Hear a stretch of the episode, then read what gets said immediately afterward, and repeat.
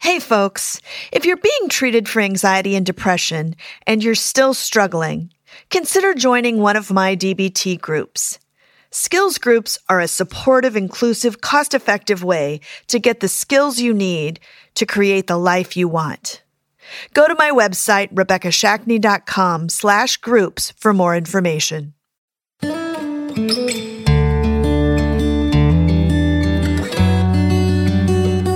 Hi, I'm Rebekah Shackney. As a psychotherapist, I spend my days helping parents and teens connect and communicate more effectively. But as a mom, I don't always practice what I preach. I tell my clients to pick their battles and be gentle with themselves and their teens. But I'm no perfect mother. It's hard to stay calm when my teen or tween is saying all their problems are my fault. But like everyone else, I'm trying to do better. This is A Therapist Takes Her Own Advice.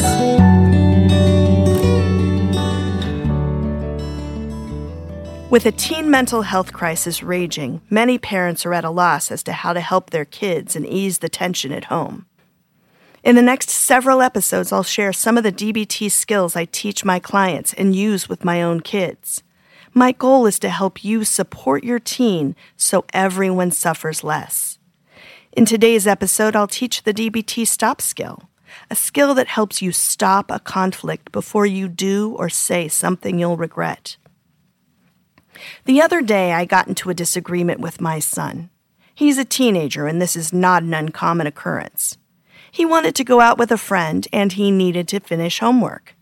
The situation escalated quickly. He started yelling at me and telling me I'm a terrible mother. Then he ran upstairs and slammed his bedroom door. This, of course, made me angry. How dare he say I'm a bad mother? I'm constantly making sacrifices for him. Who does he think he is?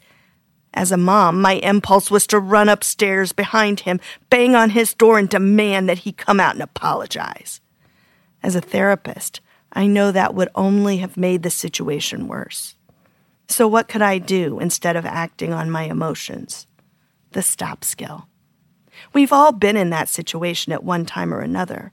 Our emotions take over, creating the intense urge to act impulsively.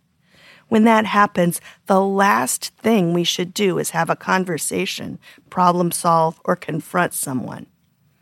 When emotions are high, our only job is to get back to an even keel or risk making the situation worse. The STOP skill is the answer. STOP is a DBT acronym that stands for Stop, Take a Step Back, Observe, and Proceed Mindfully. First, stop. Don't react, just freeze. Stay in control. If you notice yourself starting to get angry or out of control, take a pause. It's much more effective to pause and consider your next move than to act on your emotions. It might seem weird or uncomfortable to pause, but it's much worse to act on your emotions. Take a step back, physically or in your mind. Give yourself time to calm down and think. Take a deep breath. Don't be controlled by your emotions. While your emotion is valid and understandable, acting on your emotion will only make the situation worse. Emotions are powerful, especially anger, which motivates us to act. But we don't have to follow that action urge. After you take a step back, you might have to use some crisis survival skills, like paced breathing or intense exercise, to get back to an even keel. Do whatever you have to do to keep from acting on your emotion and doing something you will regret. When you're ready, observe. Notice what is going on in your mind and body. Remind yourself of your goal in the situation. So often our goal gets lost in the shuffle when things get emotionally intense. Anger makes us feel like we must prove our point or win the argument, but there is no prize for winning this argument. Mindfully gather the relevant facts. What are the other people saying or doing? Are they upset? You don't want to continue the conversation until all parties are ready. What are your options? Continue the conversation in a calmer state of mind, table the conversation for another day, write an email if the conversation is too emotionally charged to do in person. Finally, proceed mindfully only when you're ready. Being mindful is the opposite of acting on your emotions. You only want to take this step when you're able to do it with your goals and values in mind. In the above scenario, I had to wait hours for both me and my son to be ready to talk.